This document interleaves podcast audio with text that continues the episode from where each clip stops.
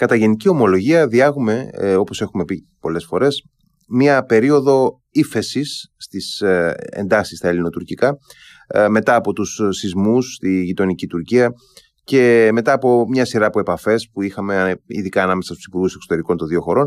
Ωστόσο φαίνεται ότι υπάρχουν και πεδία ε, ενδιαφέροντος της Τουρκίας, στα οποία δεν χαλαρώνουν οι επιδιώξεις της, ε, αντίθετα ενδεχομένως να εντείνονται κιόλας, και θα συζητήσουμε για αυτά τα πεδία, ε, έχω την εντύπωση, με τον Στέργιο Γιαλάογλου, δικηγόρο παρά Άρειο Πάγο ε, και ενεργό πολίτη της, ε, της Θράκης, της Κομοτηνής, και έναν εξαιρετικά διαυγή ε, αρθρογράφο σε τοπικές και εφημερίδες και ε, πανελλήνιες ιστοσελίδες. Καλησπέρα κύριε Γιαλάογλου. Καλησπέρα κύριε Χαραλαμπίδη. Χρόνια, χρόνια πολλά. Χρόνια πολλά και σε εσάς. Σε όλους και στους ακροατές σας. Ε, κύριε Γιαλάογλου, εγώ διάβασα με πολύ ενδιαφέρον. Προσέχω πάντοτε αυτά τα οποία γράφετε στα μέσα κοινωνικής δικτύωσης και στην αρθρογραφία σας. Διάβασα λοιπόν με πολύ μεγάλο ενδιαφέρον ένα δημοσίευμα που κάνετε σε μέσο κοινωνικής δικτύωσης σχετικά με, πώς να το πω, με κινήσεις που γίνονται από κύκλους προσκύμενους στο τουρκικό προξενείο της Κομοτηνής, ε, κινήσεις που αφορούν, νομίζω, ε, τις επερχόμενες εκλογές. Έτσι είναι, όπως το λέτε. Ε, άφησα λίγες μέρες να περάσει αυτή η επίσκεψη. Ήταν εδώ ο πρόεδρος της Τουρκικής Εθνοσυνέλευσης, mm-hmm. ο νούμερο δύο ουσιαστικά του τουρκικού κράτους, σε μια επίσκεψή του, η οποία έγινε ταυτόχρονα με την επίσκεψη του Υπουργείου Εξωτερικών της Ελλάδος στην Ήμβρο.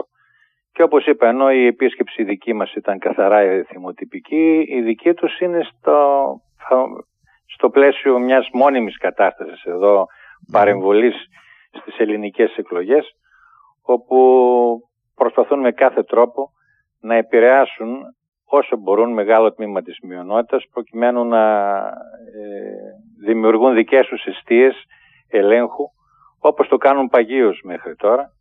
Δεν αδράνησε η κατάσταση, παρά την φημολογούμενη καλή, καλό κλίμα, άλλο το φημολογούμενο καλό κλίμα mm-hmm. των ημερών. Mm-hmm. Και όπως το είδαμε τώρα, εμείς τουλάχιστον οι Θρακιώτες τα βλέπουμε αυτά, ε, ξανακινήθηκε. Και έτσι nice. Είχαμε αυτή την επίσκεψη, η οποία αποτέλεσε και για μένα μια αφορμή για να τοποθετηθώ λίγο για το θέμα αυτό. Ε, ήταν προγραμματισμένη αυτή, από καιρό θέλω να πω, αυτή η επίσκεψη του, του Τούρκου αξιωματούχου? Ε, προφανώς αυτό γίνεται πάντα με προετοιμασία και ενημέρωση του δικού μας Υπουργείου Εξωτερικών. Προφανώς και ήταν σε γνώση. Αναρωτιέμαι, ήρθε και στην Αθήνα, συναντήθηκε με τον Κωνσταντίνο Τασούλα, με τον πρόεδρο της Βουλής? Όχι, κάθε άλλο. Νομίζω ότι είναι στα πλαίσια ιδιωτικής επίσκεψης, έτσι όπως νομίζω. Αλλά το θέμα είναι ότι ενώ ήταν ιδιωτική επίσκεψη, η... και αυτό είναι που πραγματικά ώρες-ώρες με εξοργίζει, θα έλεγα. Έρχονται, κάνουν επίσκεψη ιδιωτική και προκλητικά επισκέπτονται ό,τι πιο παρακρατικό υπάρχει στην, περιο... στην περιοχή μας. Δηλαδή επέλεξε να επισκεφθεί τους ε, ψευδομουφτίδες σε μια έμπρακτη ε, ε, συμπεριφορά στήριξής τους στο πρόσωπο και των δύο, και αφετέρου επισκέφθηκε τα γραφεία της παράνομης ε, Τουρκικής Ένωσης. Αυτά και μόνο δείχνουν ότι τουλάχιστον δεν σέβεται το πρωτόκολλο, και δεν ξέρω αν αυτό υπάρχει, μπορεί να, να, να υποδειχθεί σε κάποια, να μπει σε κάποια καλούπια, αλλά είναι κάπως ενοχλητικό. Δηλαδή και ξένος αξιωματούχος, υψηλός, υψηλόβαθμος, έρχεται στην Ελλάδα και εντούτοις πηγαίνει σε ε, μη νόμιμες ε, το πω, ε, οντότητες, δομές, σε μια ένδειξη προκλητική, ε, δείχνοντας έμπρακτα ότι αψηφά τους ελληνικούς νόμους. Και αυτό για μένα κάτι λέει.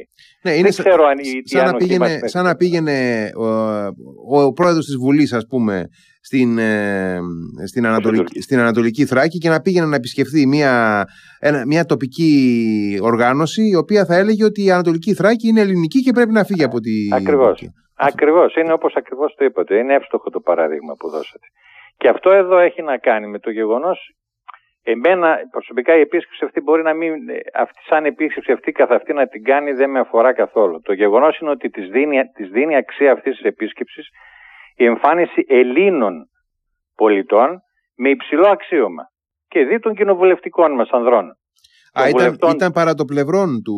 Βεβαίως, οι γκλάστρες αριστερά και δεξιά, ήταν ο βουλευτής του ΣΥΡΙΖΑ ο Ζεϊμπέκ Χουσένη και ο βουλευτής του Κινάλ της Ξάνθης ο Μπουρχάν Μπαράν. Ε, ήταν διακομματική η σύμπλευση. Βεβαίως, Και αυτό ακριβώς είναι που βλέπω ότι τον τελευταίο καιρό αυτή η διακομματική στήριξη σε οτιδήποτε έχει τουρκοπροξενικό χαρακτήρα είναι αυτό που μέχρι τώρα δεν την είχαμε τόσο έντονη τουλάχιστον.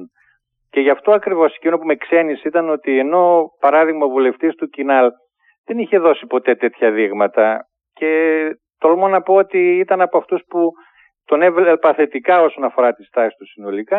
Τον τελευταίο καιρό έγινε και αυτός προξενοτραφής και τώρα μαζί με τον βουλευτή του ΣΥΡΙΖΑ και οι δυο στηρίζουν όλοι τις παράνομες δομές, ψευδομουφτίδες, πηγαίνουν σε ό,τι εκδήλωση κάνει ο Τούρκος πρόξενος, τον συνοδεύουν παντού. Και το ήρθε και ο πρόεδρος της, της τουρκικής εθνοσυνέλευσης και ήταν και στις δύο επισκέψεις τους, ε, στις, ψε, στις παράνομες δομές ήταν και οι δύο εκεί.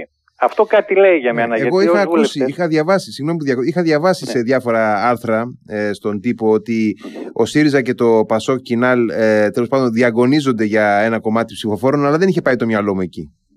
Ε, ναι, ούτε και εμάς λίγο μας ξενίζει, γιατί τουλάχιστον ως προς το Κινάλ ήταν λίγο... Ε, κάπως παράξενο, γιατί να σας πω γιατί. Σε αντίθεση με τον βουλευτή Ξάνθης, ο βουλευτής του Κινάλου Ιλχάν στην Ροδόπη έχει μπει στο στόχαστρο του τουρκικού προξενείου ως μη αρεστός. Του επιτέθηκαν μάλιστα και με απειλές κατά της ζωής του από Τούρκους δημοσιογράφους. Αχα. Αυτός ε, ήταν ο μόνος που είχε το θάρρος να σηκωθεί και να πει ότι ο Τούρκος πρόκεινος πρέπει να περιοριστεί στα διπλωματικά του καθήκοντα και να μην παρεμβαίνει σε... στην δράση ας πούμε, των πολιτών, πολιτικών στην ε, περιοχή, των Ελλήνων.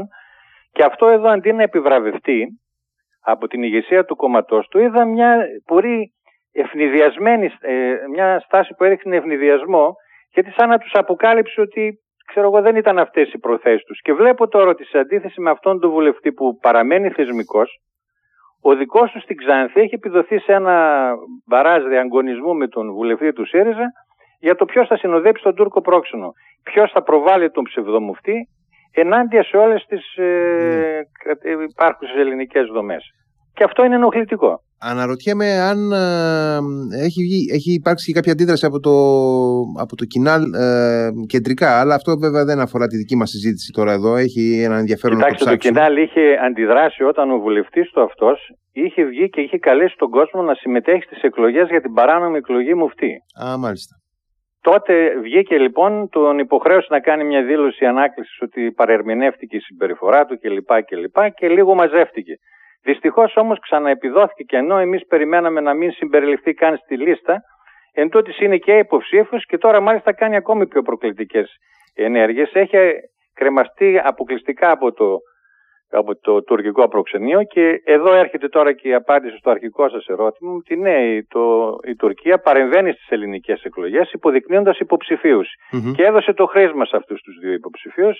Αυτούς θέλει να οδηγήσει τη μειονότητα να τους ψηφίσει και αυτό ήταν και ο λόγος που εγώ αντέδρασα ζητώντας από τους υπόλοιπους υποψήφιους τουλάχιστον να μην παίξουν το ρόλο του νεροκουβαλητή σε αυτούς τους κυρίους, οι οποίοι δεν μπορούν να, σε δύο, να το παίζουν σε δύο ταμπλό. Δηλαδή είναι... πάει νησάφιφια, πώς να το πω με άλλες λέξεις. Ναι, καταλαβαίνω αυτό που λέτε φυσικά ε, και είναι απόλυτα εύστοχο, δεν, ε, δεν το συζητάμε και πραγματικά είναι μια κατάσταση στην οποία ε, εδώ και πολλά χρόνια ε, συζητάμε και λέμε απόψεις και, αλλά δε, δεν είμαι και σίγουρος τι μπορεί να κάνει κανείς, δηλαδή τι μπορεί να κάνει και η πολιτεία ενδεχομένως από τη στιγμή που ε, αυτοί οι άνθρωποι δρούν με ένα τέτοιο τρόπο και ουσιαστικά δημιουργούν ένα παράλληλο δικό τους, ας πούμε, τοπικό πολιτικό σύστημα. Ναι, έχετε δίκιο σε αυτό που λέτε ως προβληματισμό. Θα σας πω το εξής. Η... Αυτό είναι... γινόταν πολύ έντονα τα προηγούμενα χρόνια. Με τον καιρό βλέπω ότι λίγο εκφυλίζεται. Φανταστείτε ότι στις προηγούμενες εκλογές ο μόνος που έκανε αυτή τη δουλειά ήταν ο βουλευτής του ΣΥΡΙΖΑ, ο οποίος είναι αποκλειστικά εκλεγμένος από, από αυτά τα κέντρα, να το πω έτσι. Ε, σαφώς δινόταν γραμμή για να ψηφιστεί αυτός, γι' αυτό και εκλέγεται συνεχώς. Η Τουρκία, ξέρετε, προσέχει πάρα πολύ, δεν μοιράζει, να το πω έτσι, ψήφους.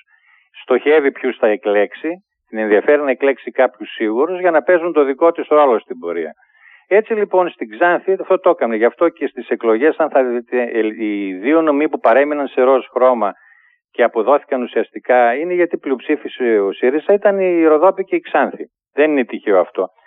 Και ενώ ο κόσμος το παίρνει ότι η μειονότητα εκφράζεται υπέρ του, του κόμματος αυτού συγκεκριμένα, εγώ σας λέω ότι δεν είναι αυτή η στάση της μειονότητας.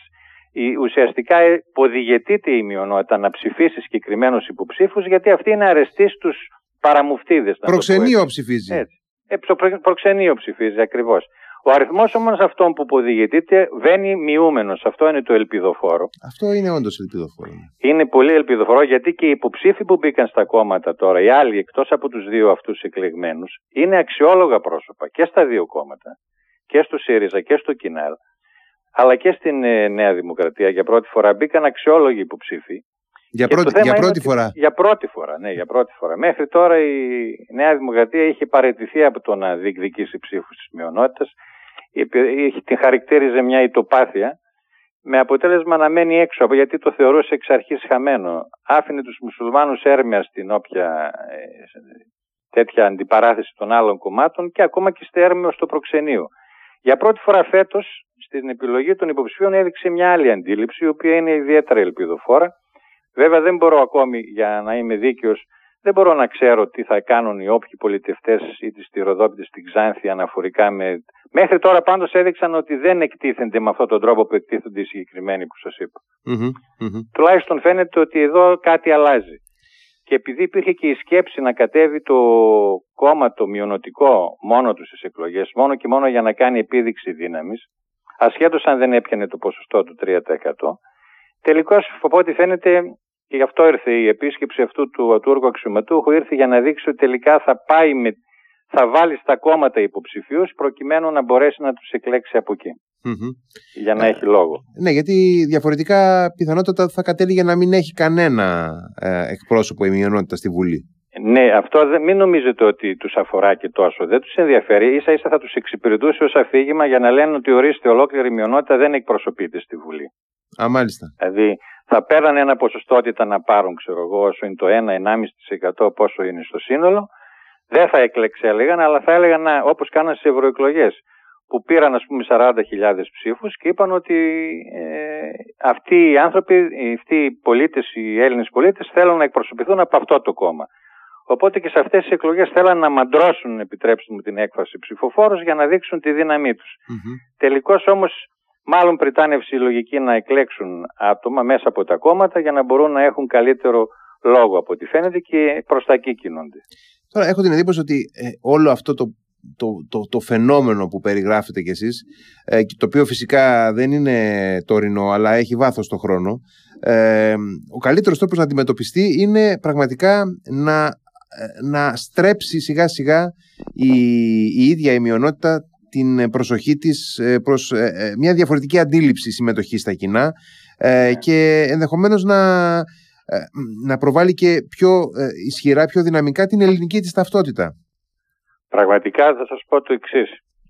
Ε, διάβασα ένα άρθρο, το είχε, αν δεν κάνω λάθος, ο κύριος Τέλογλου σε μια ανάρτηση του, για έναν σύρο νέο δήμαρχο σε μια γερμανική πόλη, ναι, ο οποίος εκλέχτηκε πρόσφατα, Ε, δια, διαπαραταξιακά δηλαδή τον εξέλεξαν, παρότι ήταν σύρος πρόσφυγας και είχε μόλις λίγα χρόνια στη Γερμανία, τον εξέλεξαν δήμαρχο, ούτε παρατάξεις ούτε τίποτα.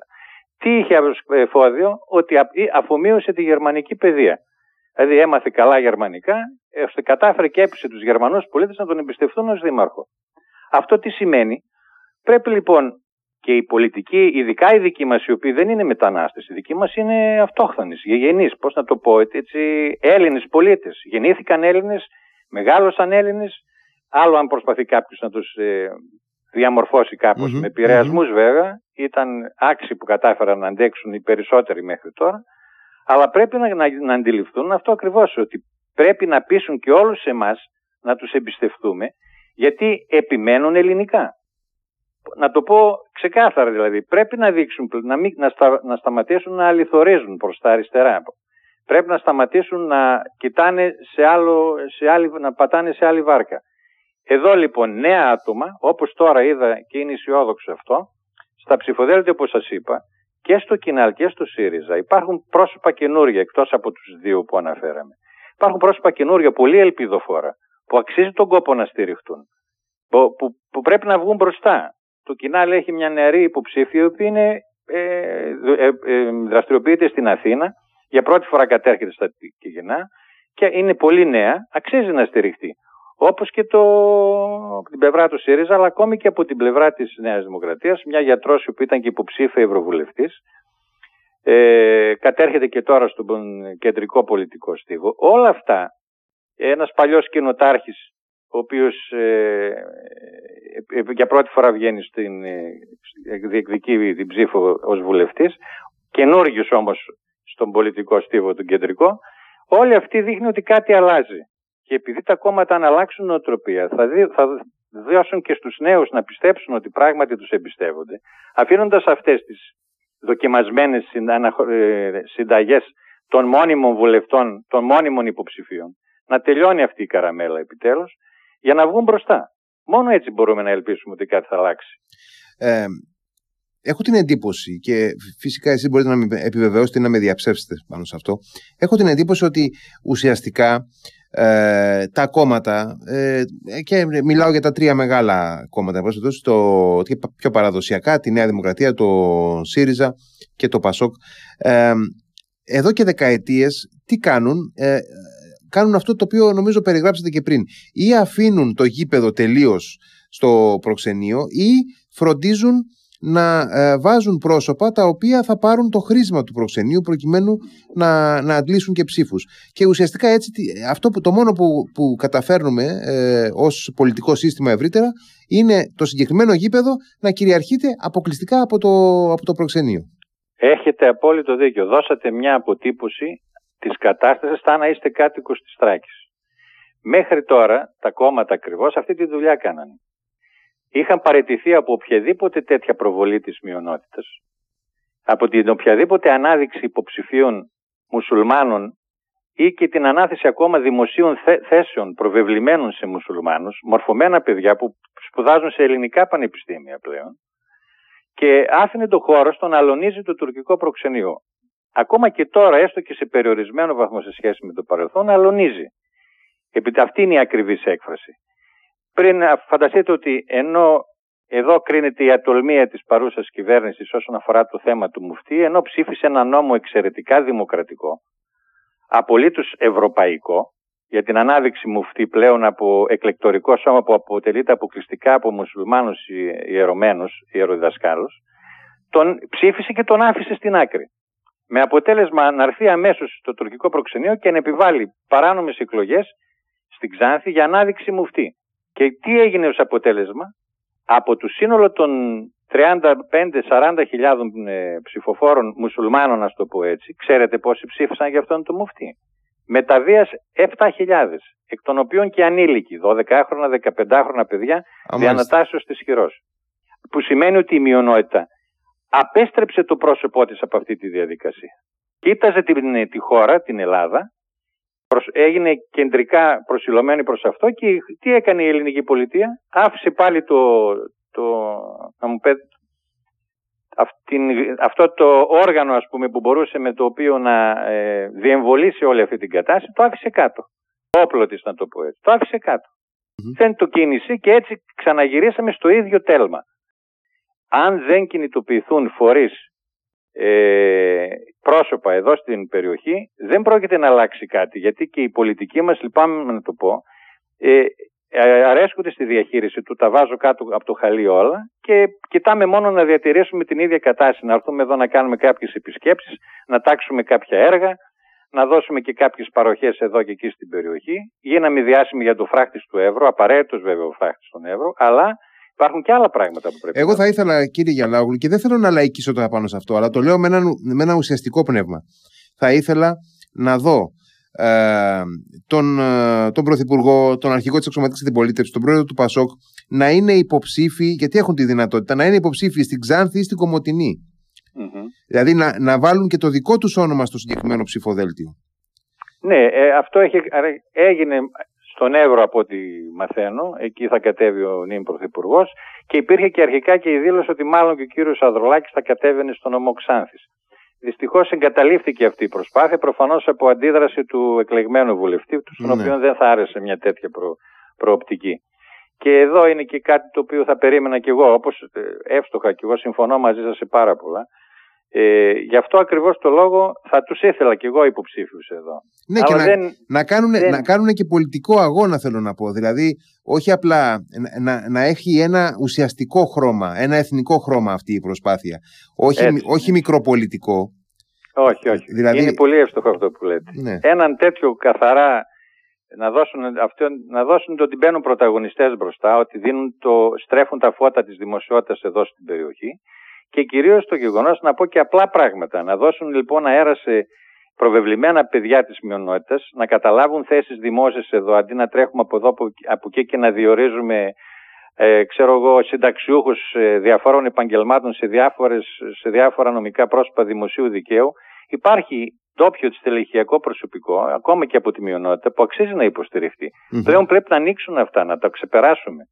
Να τους εμπιστευτούμε, εμείς να πούμε σας εμπιστευόμαστε, ορίστε, να η απόδειξη. Ξεπεράσαμε τις παθογένειες του παρελθόντος και είμαστε τώρα ε, ευρωπαϊκή χώρα. Πλέον με στάμπα και με βούλα. Δώστε εμπιστοσύνη λίγο στη μειονότητα, μπείτε μπροστά εσείς, κοιτάξτε λίγο, βάλτε κάποιους ανθρώπους να σας μεταφέρουν κάποια μηνύματα από την περιοχή. Και όποιος δείξει, και εδώ, εδώ θα ήθελα να είμαι αυστηρός, όποιος δείξει αντιθεσμική ή μικροπαραβατική συμπεριφορά και βγει έξω από τα νόμιμα πλαίσια, είτε είναι κοινοβουλευτικά, είτε είναι αυτοδιοικητικά, να επεμβαίνει αμέσως ο νόμος. Ο εκάστοτε κανονισμός, είτε αν είναι βουλευτής ο κανονισμός της Βουλής, είτε αν είναι ε, αυτοδιοικητικός το, τα υπηρεσιακά πειθαρχικά συμβούλια. Mm-hmm. Κάποια ώρα να αντιληφθούν ότι έχουν να κάνουν με κράτους και όχι με ξέφραγο αμπέλι. Όχι να έρχεται ένας οποιοδήποτε εδώ και να κάθονται και να φωτογραφίζονται μαζί του, θα ρίσκει ήρθε ο Μεσσίας. Mm-hmm. Αυτό, με αυτό κατέληξα. Και στεναχωρέθηκα πολύ να βλέπω προβεβλημένα πρόσωπα της μειονότητας, πολιτευτές με τα δύο αυτά κόμματα, να, συνα... να διαγωνίζονται δίπλα από αυτόν τον ε, Τούρκο αξιωματούχο και με ύφους δουλοπρεπές και σχεδόν αμήχανο να πετυχαίνω μια φωτογραφία. Γυναίκες πολιτευτές που είναι ε, ε, μοντέρνες να βάζουν την ε, μαντήλα για να φωτογραφικούν δίπλα σε αυτόν τον Ισλαμιστή. Αυτά δεν τα μπορώ εγώ να τα δεχτώ εύκολα. Σε μια χώρα όπως η δική μας. Δυστυχώς όμως ε, είναι πραγματικότητα και αυτά, δεν τα βλέπουμε. Ε, είναι, δυστυχώς, είναι. Δυστυχώς. Γιατί όσο θα, όπως είπατε, η κεντρική πολιτική σκηνή, οι μεγάλοι προβεβλημένοι, οι αρχηγοί των κομμάτων δεν κάνουν κάτι για να αλλάξει αυτό εδώ, διακομματικά και σε συνεννόηση, δεν θα αλλάξει. Ε, να, να ρωτήσω κάτι και σε επίπεδο προγραμματικό. Ε, βέβαια, ε, έχουμε ακόμα και ένα μήνα, περίπου πέντε εβδομάδες μέχρι τις εκλογές και ενδεχομένως να... Ε, να βγουν και πράγματα τα οποία δεν έχουν βγει ακόμη, αλλά αναρωτιέμαι ε, και από τις προηγούμενες εκλογές κατατίθενται προγράμματα ε, των κομμάτων για τη Θράκη, δηλαδή ε, ή έστω να το πάμε και σε περιφερειακό επίπεδο για την Ανατολική Μακεδονία και Θράκη, ε, πράγματα τα οποία να αφορούν και το μέλλον, το, το εκπαιδευτικό, το αναπτυξιακό της, ε, της μειονότητας. Υπάρχουν σε επίπεδο πολιτικής ε, ε, πώς να το πω, ατζέντας, θεματολογίας, mm. σε επίπεδο προγραμμάτων υπάρχουν θέσεις των κομμάτων για το αύριο ε, της Θράκης? Όχι, δεν υπάρχουν. Κανένα κόμμα. Εντός εξαιρωμένος, σας το λέω αυτή τη στιγμή, δεν έχει κάνει τέτοιο πρόβλημα. Εξαγγελίες ακόμα και από την παρούσα κυβέρνηση ακούσαμε όσον αφορά έργα υποδομής, πράγματι όλα πολύ απαραίτητα, εξυγχρονισμούς δικτύων κλπ. Όλα ναι. Αλλά αυτή την ουσιαστική πολιτική, όσο έχει να κάνει με θέματα παιδείας, υγείας, θρησκείας, ε, ιδιαιτεροτήτων που έπτονται ε, υποβαθμισμένων περιοχών, αναβάθμιση δικτύων που έχουν να κάνουν με περιοχές υποβαθμισμένες όπως είναι τα μειονοτικά χωριά, τα απομακρυσμένα. Τέτοια πράγματα σε επίπεδο εξαγγελιών ε, δεν υπάρχει από κανένα κόμμα. Διάβαζα πρόσφατα, νομίζω ότι ε, υπήρχε και μια εξαιρετική προοπτική να γίνει ένα πολύ καλό νοσοκομείο με, με ιδιωτική δωρεά στην, ναι, Κομωτι... στην, στην Κομωτινή και ε, χάθηκε αυτή η ευκαιρία. Ε, ναι, δεν μπορώ, ε, διάβασα και εγώ πολλά για το σχετικό θέμα όσο μπορούσα. Ρώτησα, μου είπαν τελικώς ότι η προσφορά που, μάλλον η αυτή, οι προσφερόμενοι, έτσι, ενδιαφερόμενοι για αυτόν την ανάληψη του έργου έδωσαν πολύ κοστοβόρο, μεγάλο ύψος κόστος προσφορά, η οποία δεν κρίθηκε ότι πληρούσε τις, τον προγραμματισμό του Α, ιδρύματος μάλιστα. που θα το χρηματοδοτούσε. Με αποτέλεσμα, πολλοί λένε δεν χάθηκε η ευκαιρία, ότι πρέπει να ξαναπροκηρυχθεί στο μέλλον και μήπως υπάρχει μια πιο ρεαλιστική προσέγγιση, γιατί κινδυνεύουμε και σε αυτή τη φάση όταν κάποιος ενδιαφέρεται να κάνει κάποιο έργο. Αυτοί που θα σπεύσουν να το πάρουν αυτό το έργο θεωρώντας ότι πρέπει να κερδίσουν επειδή είναι ιδιώτης, θα, κάνουν, θα δώσουν υψηλές τιμές με αποτέλεσμα ίσως να χαθεί η ευκαιρία για την περιοχή. Ναι, ναι. Μακάρι, μακάρι να μην έχει χαθεί λοιπόν αυτή η ευκαιρία. Μακάρι να και... μην έχει χαθεί, γιατί το έχουμε ανάγκη όλοι. Ή, ήθελα, ε, κλείνοντας, ήθελα να σας ρωτήσω και για την υπόθεση του Μουμίνο Αντέρ που είχαμε συζητήσει παλιότερα. Ε, έμαθα ότι, διάβασα δηλαδή κι εγώ, ότι επάφθη από τα καθήκοντά του. Η ακρίβεια είναι, για να είμαστε, είναι ότι παραιτήθηκε ο ίδιος Α, παραιτήθηκε λίγο ο ίδιος. πριν κριθεί από το πειθαρχικό. Α, μάλιστα. Κατά την άποψή μου βέβαια η παραίτησή του αυτή δεν μπορεί να λάβει χώρα, παρά το ότι έγινε για λόγους υγείας. Θυμάστε που σας είχα πει ότι mm-hmm. είναι μια περίπτωση που δεν μπορεί να ερμηνευτεί με τη λογική και μάλλον επιβεβαιώθηκε ως προς αυτό. Mm-hmm. Ε, παραιτήθηκε για λόγους υγείας όπως είπε ο ίδιος, αλλά επειδή ξέρω ότι είναι, έχει αρχίσει η πειθαρχική διαδικασία από το Υπηρεσιακό Συμβούλιο για Αυτοδιοικητικούς, ε, δεν νομίζω ότι έχει δικαίωμα να παραιτηθεί. Δεν μπορείς να παραιτηθείς αν είσαι ήδη κατηγορούμενος για πειθαρχικό αδίκημα.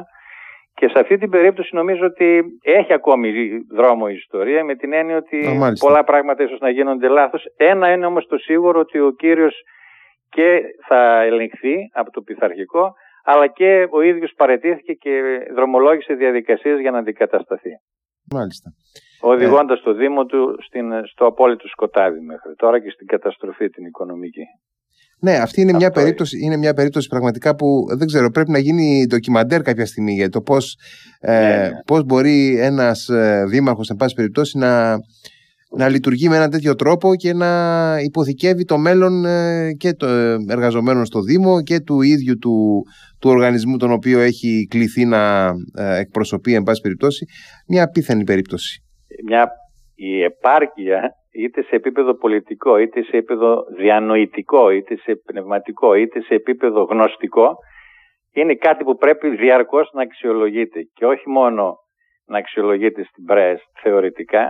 Πρέπει κάποιοι να, να, κάποιους να τους, προ, να τους προσέχουμε. Πρέπει οι διαδικασίες να κινηθούν γρηγορότερα. Θέλω μόνο να σας πω και να το κλείσουμε αυτό το θέμα, είναι ότι φανταστείτε ότι δεν λειτουργούσε μέχρι τώρα το θεσμοθετημένο Υπηρεσιακό Πειθαρχικό Συμβούλιο. Θεσμοθετήθηκε, συστήθηκε μόνο εξ αφορμής αυτού του περιστατικού. Δηλαδή για χρόνια ήταν σε αδράνεια. Λόγω, δεν ξέρω για ποιους λόγους, δεν βρίσκονταν, πρέπει να πληρωθεί από δικαστικούς, δεν έβρισκαν συνθέσεις κλπ. Αυτό, αυτό κατα... συγκροτείται σε περιφερειακό επίπεδο? Όχι, κεντρικό επίπεδο, του Υπουργείου Εσωτερικών. Α, είναι του Υπουργείου Εσωτερικών, μάλιστα. Αφού ελέγχει όλους τους δημάρχους όλης της Ελλάδος. Α, και ήταν, εν, ήταν ενυπνώση, δηλαδή. Δεν είχε... Ενυπνώση, ναι, ενυπνώση. Αυτό κάτι λέει. Ε, είναι όλοι οι δήμαρχοι άψογοι στην Ελλάδα, δεν χρειάζονται αυτά τα σημεία. Δεκέμβριο του είκοσι δύο, να φανταστείτε, συστήθηκε. Μάλιστα. Αυτό κάτι λέει. Μάλιστα. Ό,τι και είχε ξεκινήσει η διαδικασία διερεύνησης του συγκεκριμένου δημάρχου τότε. Του συγκεκριμένου του χρωστάμε και χάρη, γιατί χάρη σε αυτόν συστήθηκε το Υπηρεσιακό Πειθαρχικό. Δεν έχετε άδικο. Έχετε δίκιο. Έτσι είναι. Κύριε Γιαλάογλου, ευχαριστώ πάρα πολύ για τη συζήτηση. Και εγώ σας ευχαριστώ, κύριε Χαραλαμπίδη. Εύχομαι η, κάλπη, η επερχόμενη κάλπη ε, να, να βγάλει ό,τι καλύτερο φυσικά για την Ελλάδα συνολικά και σε κεντρικό και σε τοπικό επίπεδο, αλλά και για την πολύπαθη και έτσι, ε, πώς να το πω, ε, αγαπημένη ε, όλων μας ε, Θράκη, να βγάλει ό,τι καλύτερο δυνατόν. Μακάρι, γιατί αυτή θα είναι και η τελευταία η δική μου ευχή. Εύχομαι κάποια στιγμή να μπορέσω να προλάβω όσο ζω, να δω μια διακομματική, όχι στα χαρτιά, διακομματική συστράτευση, ε, προκειμένου να αλλάξουμε το ρου της ιστορίας όσον αφορά τη Θράκη. Και η ευκαιρία η αναπτυξιακή που δίνεται τώρα με ξεκίνημα την Αλεξανδρούπολη, να καταλάβει όλη την περιοχή η οποία το έχει ανάγκη. Ευχαριστώ πάρα πολύ. Να είστε καλά. Εύχομαι και πάλι χρόνια πολλά. Επίσης, επίσης. Γεια σας. Ευχαριστώ.